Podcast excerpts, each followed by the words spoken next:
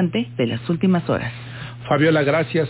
Gracias por la información. Ayer le informábamos que la Cámara de Diputados aprobó por unanimidad una reforma a la Ley General de Transparencia que obliga a los poderes judiciales de todo el país a hacer públicas todas sus sentencias. Ratifica así la decisión que tomó el Senado el pasado 17 de octubre. Está en la línea telefónica Lorenz Pantán, quien es coordinadora del programa de transparencia en la justicia y proyectos especiales de México. Evalúa, Lorenz, ¿cómo estás? Muy buenos días. Muy buenos días, Martín. ¿Qué sabor de boca les deja esta situación? Parece que es algo que sin duda pondrá en una caja de cristal a las decisiones del Poder Judicial y así cerrarle la puerta a la corrupción y a la discrecionalidad en la aplicación de la ley. Exactamente, es una muy buena noticia para nosotros porque eh, anteriormente eh, la Ley General de Transparencia indicaba que se debían de publicar las sentencias que sean de interés público. Esto implica, porque es una formulación bastante ambigua, que en realidad eh, algunos poderes judiciales decidían no publicar ninguna sentencia por ejemplo, en 2017, 17 poderes judiciales locales no publicaron ni una sentencia. Y con la reforma que se acaba de aprobar, justamente los poderes judiciales ya tienen la obligación de publicar todas sus sentencias, obviamente en versión pública, es decir, omitiendo los datos personales. Y esto, como bien lo decías, beneficia a la rendición de cuentas, el acceso a la justicia, pero también a los propios poderes judiciales. ¿Por qué? Porque, como bien sabes, los poderes judiciales tienen eh, una, un déficit, digamos, de legitimidad.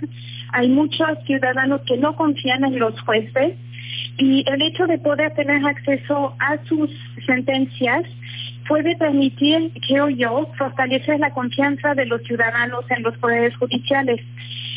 Y también, de hecho, puede permitir consolidar su independencia. Me acuerdo de una magistrada electoral, María Silva, que alguna vez comentó que es mucho más fácil para un juzgador resistir a eventuales presiones cuando hay transparencia, cuando se transparentan sus sentencias, porque es una manera para el juzgador de decir al, potencial, eh, la persona que podría presionarla, no, no me puedes cuestionar, yo no puedo tomar una decisión que vaya en contra de la ley porque van a estar ahí mis sentencias y van a darse cuenta si yo hago algo indebido.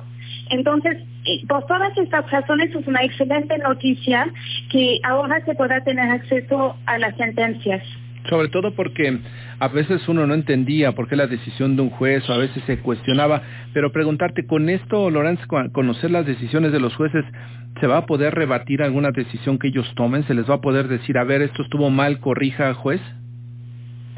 Pues más que nada, eh, lo que se pueden dar son ejercicios de auditoría ciudadana, digamos, de cierto modo, es decir, que periodistas, académicos, eh, ciudadanos interesados, expertos de sociedad civil, puedan meterse a analizar sentencias y allí podrían, por ejemplo, detectar que un juez eh, tiene expresiones discriminatorias, o que eh, hay algún tipo de indicios de que pueda haber alguna situación de corrupción.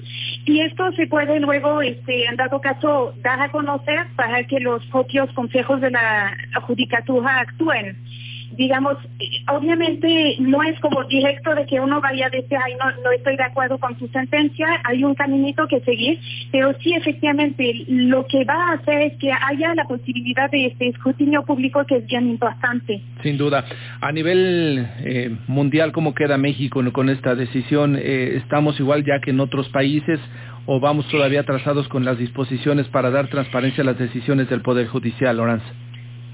Eh, pues eh, eso es un, tema bien importante. Efectivamente, esto pone a México en una situación incluso de, vanguardia en comparación con algunos países de América Latina, por ejemplo, eh, que también hasta ahora no tenían, no, no tienen la posibilidad de, de, conocer las sentencias de sus jueces. Pero hay que ver algo. uno siempre piensa que se aprueba la ley y ya se arregló el problema, pero la mera aprobación de la ley no significa que se vayan precisamente aplicar. Entonces hay algunos retos todavía. Uno de ellos precisamente es que eh, los, los poderes judiciales efectivamente publiquen sus sentencias. Y yo creo que es un trabajo que los órganos garantes de transparencia a nivel estatal y la sociedad civil tendrán que justamente hacer esta vigilancia para checar que efectivamente esta nueva obligación se cumpla. Y por otra parte, la Ley General de Transparencia no prevé las modalidades de la publicación de las sentencias. Sería como demasiado eh, detalle que incluye en una ley. Y lo que nosotros hemos visto es que de los eh, poderes judiciales que en la actualidad publican sus sentencias, hay algunos que lo hacen en buscadores fáciles de acceso, donde se puede buscar por palabra, y hay otros que lo hacen en algunas plataformas que son muy eh, muy difíciles de, utilizar. Entonces, esta, este trabajo de publicar bien las sentencias también es algo que vamos a, a tener que trabajar. Entonces, todavía algunos gestos y, pensamos que eh, la sociedad civil tiene un papel que jugar allí para eh, vigilar que esto se, está, se esté cumpliendo y también eh, ayudar a los poderes judiciales a hacerlo de la mejor manera posible. Correcto, creo que esa es también una parte importante, como bien dices, de la sociedad civil, de todas las organizaciones como México Evalúa para dar seguimiento y que se concrete y que se haga real esta ley, porque puede estar ahí como muchas, Loran, y no cumplirse, ¿no?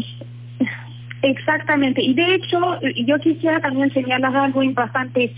Eh, esta reforma fue impulsada desde hace muchos años por eh, un colectivo que se llama Lo Justo es que sepas, que está conformado precisamente por varias organizaciones eh, México Evalúa, pero también X Justicia para las Mujeres, Borde Político, Artículo 19, Controla tu Gobierno, Fundar y Mexicanos contra la Corrupción, eh, que hemos trabajado en estos temas de transparencia, eh, transparencia en la justicia y esperamos que esto sea solamente un paso eh, para abrir estos poderes judiciales que eh, eran eh, pues muy opacos, digamos.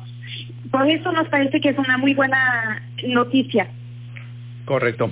Pues Laurence, muchas gracias por conversar con el auditorio sobre este tema importante. Seguiremos en comunicación y contacto. Con mucho gusto, Mati, mil gracias. Hasta luego. Saludos, muy buenos días. Laurence Pantán, coordinadora del programa de transparencia en la justicia, proyectos especiales de México Evalúa. Ojo con este tema porque va a ayudar a darle transparencia y quitar toda la opacidad que se cierne en torno al Poder Judicial y la aplicación de la ley en nuestro país. Ocho de la mañana con diez minutos, momento de ir a una pausa. Fabiola, le recordamos las vías de comunicación y contacto al auditorio para que se mantenga en comunicación con nosotros.